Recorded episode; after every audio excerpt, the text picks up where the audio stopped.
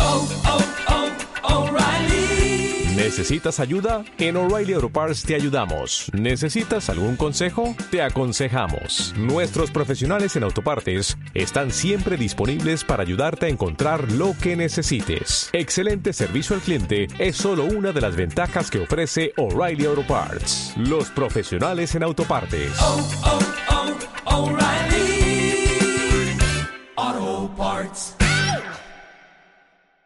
Bueno, nos vamos con eh, nuestra sección ya semanal, el feriante, ¿eh? eh vamos a ver cómo se compone la feria para nuestro querido amigo Rafa Gómez, ¿eh? A ver qué idea tiene. Muy buenas tardes, Rufino, y muchas gracias por dejarme participar en esta sección de los feriantes. Pues sinceramente hay pocas cosas en la vida que me puedan gustar más que ser por un día empresario de la Plaza de Toros de Córdoba. Antes de entrar a detallar los carteles que he confeccionado, permíteme dejar un par de pinceladas sobre la filosofía con la que intentaría impregnar la feria del año dos mil diecinueve. En primer lugar, huiría de los carteles requete vistos en otras provincias de Córdoba, que en, ostra, en otras provincias de España, que no llevan sino a medias entradas e incluso menos.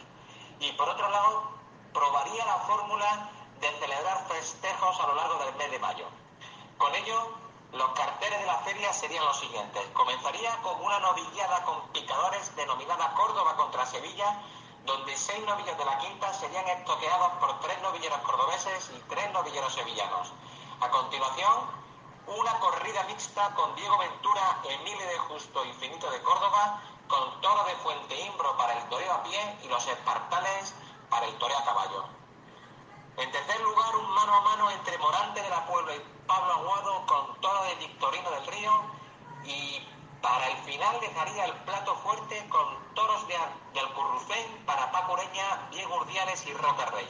Si a ello le, si a ello le añadimos unos precios sensatos, yo creo que esta fórmula de feria y estos carteles podrían recuperar la alegría en los tendidos cordobeses y sin duda serían un éxito Eh, desde el punto de vista artístico.